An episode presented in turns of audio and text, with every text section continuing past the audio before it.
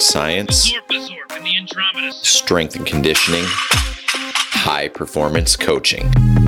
Welcome to the Decoding Excellence Show.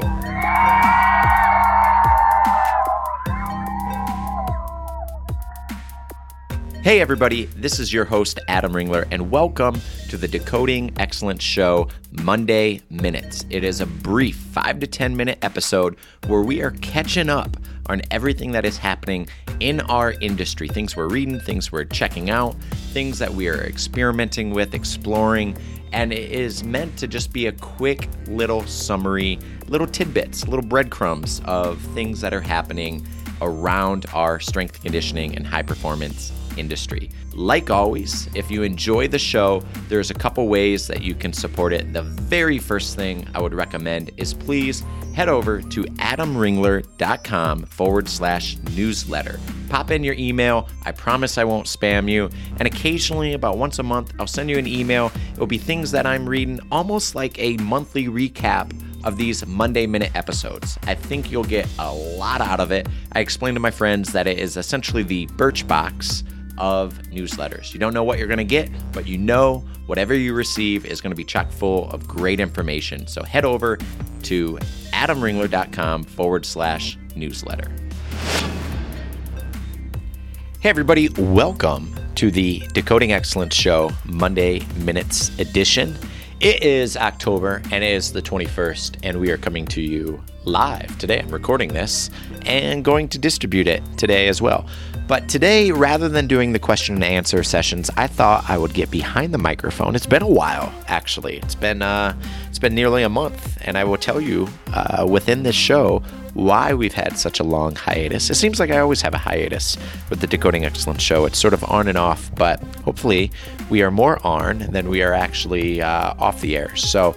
I again, I commend you. Thank you for continuing to support the Decoding Excellence show, continuing to support what we're bringing uh, to the masses when it when it comes to sports science and the discussion around the strength and conditioning industry and some of the topics and the conversation points that we like to bring up. But this Monday Minutes edition is more so about kind of catching up, seeing what we're up to and what we're doing, and what I'm particularly exploring within our current state of what we're doing here in beautiful Boulder, Colorado. So, without further ado, here is my Monday Minutes. Hey, everybody, welcome to this week's Decoding Excellence show. I'm your host, as always, Adam Ringler, and today is a Monday Minutes episode. Rather than doing a Q&A session, I thought I would just sort of get behind the microphone and rap a little bit. Um, I had a lot of conversations over the last couple weeks, um, sort of growing a little bit more active on Instagram and elsewhere. But the reason I've done this is just sort of invoke some different conversations with other people. One of the things that I shared, I think it was particularly even yesterday, it was a Sunday, uh, that I think has resonated with quite a few people is the idea of sharing biometric data online via social media. I was a proponent of saying this is a bad idea, very bad idea, rather.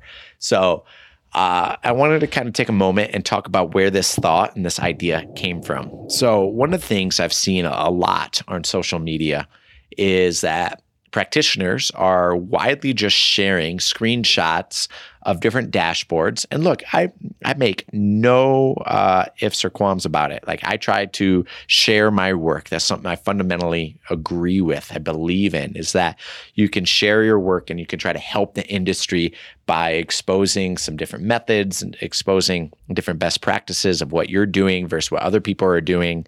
Um, and that helps grow the industry. It allows for other people to see what you're doing and try to grow and adapt and develop their own best practices. Where I get a little um, frustrated with our sports science industry is when you are sharing and you're attaching student athletes' names to it. I think that is is especially dangerous in this landscape of where we live in right now. So, and what I mean by that is that sports biometric data is widely unregulated right now within the NCAA. And as a as a technologist, if you will, right, a sports scientist, as a strength conditioning coach, I love and lean into that, right? That we can equip our athletes with wearable tech, right? Um, accelerometers and heart rate monitors, and we can do force outputs, and we can use Nord boards and VALD performance, and and all of the great performance technologies that we have. I think that's awesome, right? Especially as we start to even dive under the hood and we start looking at um, like again, like biometric, uh, you know, blood labs, things like that. Um, that is awesome. Where I get very concerned with, and what I get very concerned with, is when we start to share those things. You share your work, but it has athletes' names on it. And why I become concerned about that, let me tell you a number of reasons. Number one, if we want biometric data regulation, that's the route we go, right? So as it is a very unregulated field right now, and we have a lot of liberty to lean into those technologies and use them and harness them, I also think we have a great responsibility to use it in a way uh, that protects the well being and protects the student athlete. And I don't necessarily know if sharing that information widely on social media in an effort to um, show your work or whatever, if that is protecting the you know the the well-being of our student athletes right? So one of the things that i really try to do is i tried to anonymize and i tried to de-identify most of the information not not even most let's just be let's let's call a spade a spade all of the information that is ever shown online, right? This is sensitive information. It is their data. As much as we use it, we we um, have a repository and athlete management system that is highly, highly um, encrypted and regulated and HIPAA and um, HIPAA compliant and all of these different sort of uh, um, compliances that we've set up for it and for the safeguarding of student athlete data. We have a responsibility to not breach that, right? And I see it so often online and it disturbs me. It makes me uh, not just cringe, but it makes me very worried um, because, again, I think we have equipped it, we've created such a low barrier for our industry, for sports scientists and practitioners and strength coaches and everybody else to do some really cool things and gather some really great insights about athletes and how they're responding to training stress and all that. But what we haven't done a good enough job, and I point the finger back at me, right, and back at our industry, is really being clear and concise about the ethical responsibilities that we have with the data that we collect. It's far way too easy to collect information. It's a whole nother thing to be really ironing out how we safeguard that information, how we encrypt that information, how do we data warehouse that information, who within the organization has permission to that. And we need to really, really think about the ethics and the um, responsibility that we have with that data because it's important. Um, it's important because we're not just talking about trade secrets. We're not talking about best practices. We're talking about real life data, um, biometric data, real life uh, implications that it has to student athletes, especially when we start to discuss athletes that have a possibility of going on to play professionally in whatever capacity, athletes that may have a opportunity to go on and compete for their country, uh, whether it's you know Olympics or Junior Olympics or elsewhere. Um, all of these things are really, really important when we start to think about who gets access to what information and how is it communicated, shared, protected, and warehoused in a way that is protecting the um, sanctity of that information. I could go on and on. Um, I find this absolutely fa- fascinating, and but also really, you know, we we owe it to our athletes that we work with. If we're going to ask them to wear accelerometers, if we're going to ask them to uh, partake in, you know, blood draws or anything like that, where we're looking at anything that might be sensitive to their medical or performance outcomes, then we need to do a better job at making sure that we protect that data from uh, outside influences and people that shouldn't be otherwise viewing that information. And so there, there goes obviously um, the importance of perhaps not sharing non-de-identified information via social media or whether it's on Instagram or Twitter or elsewhere. It's really, really important to protect that. Um, secondly, I, I could go on and on about about this topic because I think it's really, really important. Secondly, another thing that I alluded to on the opener here on the Decoding Excellence show is why I've taken such a hiatus away from the Decoding Excellence show. And there's another good reason um, outside of de-identified and and uh, hashed student athlete uh, KPIs and metrics is that over the last several several um, weeks, what we've undertaken is a massive migration within our athlete management system from one system to another, and we're talking to the tune of 1.5 million different individual data points. Um, 900 different data items from quantifiable uh, you know, workload monitoring technologies, RPEs, well-being metrics, sleep. Uh, uh, the list goes on and on about what were performance profiles, things like that. So this has been a daunting task, but it's been a really fruitful task in that it's given me, provided me an opportunity to really, from a conceptual, high level, macro, 30,000 foot view, fundamentally ask what, what questions are important within our own organization. And when I've asked that, you know, we I, we start to go down this rabbit hole of of how do we best answer those questions and what what departments are best equipped to answer those questions because let's be honest, strength conditioning or sports performance is not a one size fits all. We are not a panacea for every sport performance outcome. Um, sometimes it's a nutritional intervention that works well. Sometimes it's a sports psychology intervention that is needed. Sometimes it's a athletic medicine outcome that is needed. Sometimes it's a talent identification uh, solution that is needed. So there's a number of different facets and avenues that we must go down in order to engineer elite athletes and elite athletic programs.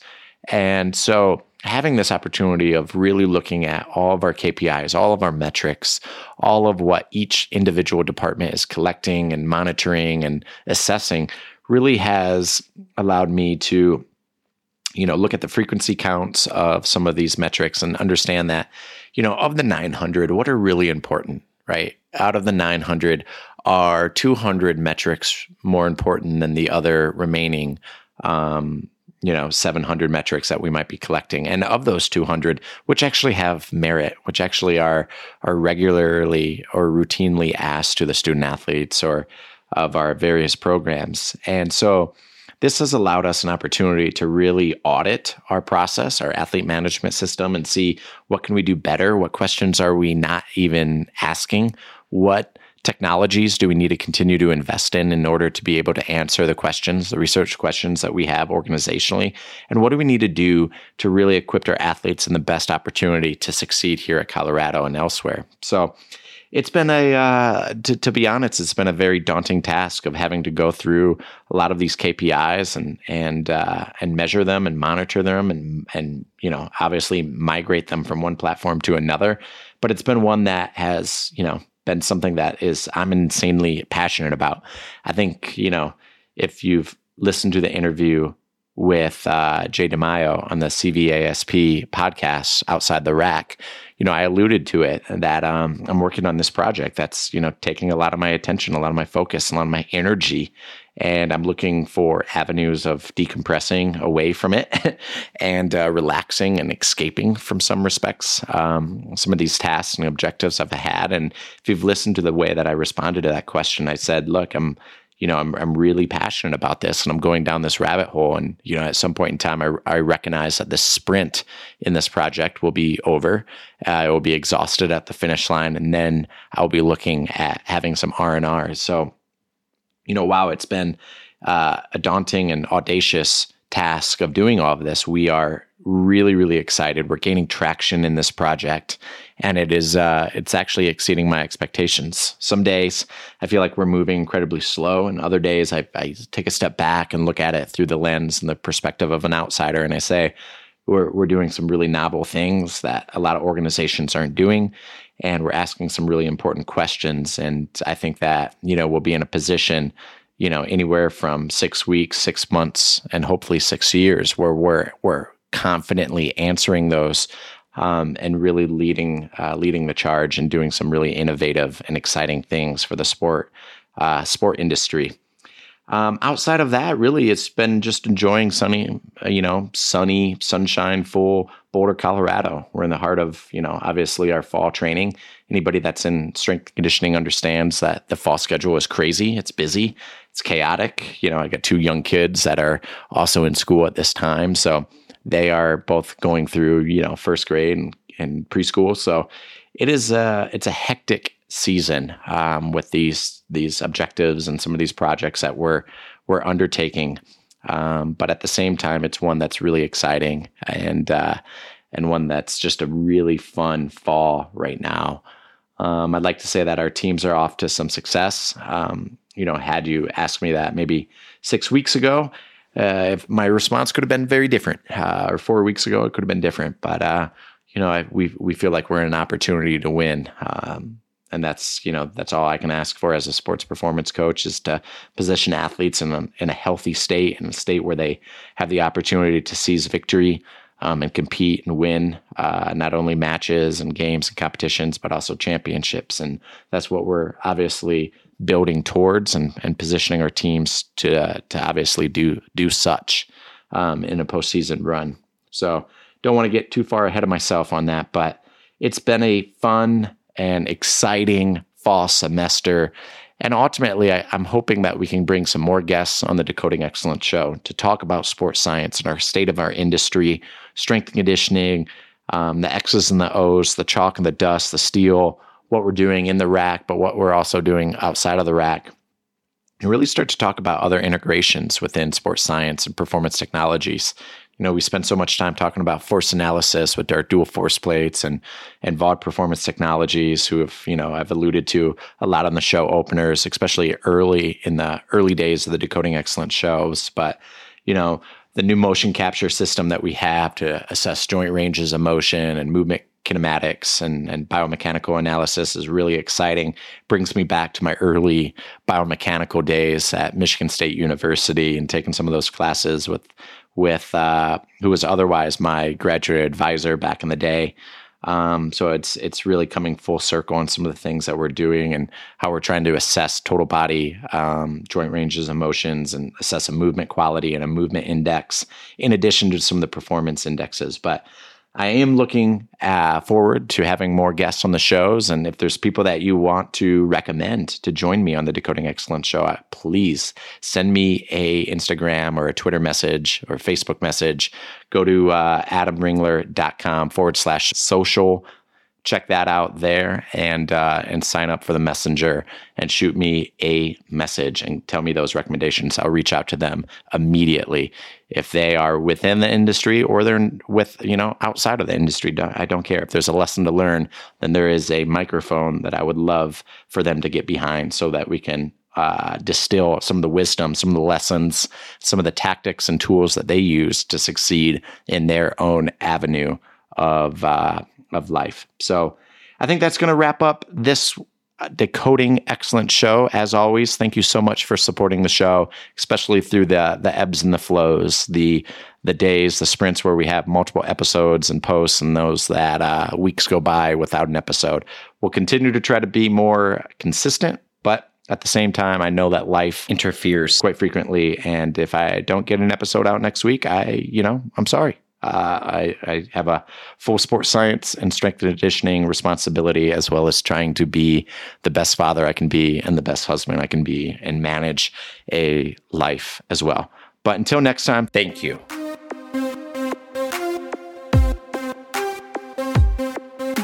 Hey, everybody, thanks for tuning in to this Monday Minutes show. I hope you took something away from it. And as always, there's a number of different ways that you can support the show, right? The first thing is I have a monthly newsletter that goes out. It is located at adamringler.com forward slash newsletter. And like I said in the intro, it is chocked full of great articles, research papers, um, sort of daily notes, things I'm finding fascinating and experimenting with and being a human guinea pig with to try to change my own behaviors, my own habits, but ultimately to really try to improve my life and get something a little bit more meaningful out of it. So uh, head over to adamringler.com forward slash newsletter. Pop in your email, and I promise you, you'll get the welcome email and you'll start receiving those monthly updates, and you won't regret it. I'm not going to send you a bunch of spam messages or anything like that. I really think that you'll get a lot out of it, and uh, and check it out. I get questions every single time we publish either an article or the latest update to the Decoding Excellence show. And the question I often receive is how do I support this show? Well, we have a new way that the audience and the crowd and everybody else here can support the Decoding Excellence show. Head over to buymeacoffee.com forward slash Adam Ringler it's actually not buying me a coffee. I know the name sounds sort of uh, confusing or misleading, if you will. But what it is is it's a, a platform, sort of a crowdsourcing way of uh, of donating to the show. And the idea is that you would donate a coffee, right? $5, $4, or whatever, to the Decoding Excellence show. And what we do with this is we turn the proceeds directly over to supporting the hosting of the Decoding Excellence show on whether it's on Spotify or on Simplecast or iTunes and elsewhere. And it, it supports the hosting fees for our website and the Decoding Excellence uh, Decoding Excellence show. So if you want to support the show, you can buy me a coffee. You can buy seven coffees. You buy yourself a coffee. Otherwise, please head over, check it out. It is buymeacoffee.com forward slash Adam Ringler. I'll include it in the show notes. And as always, thank you for supporting the Decoding Excellence show.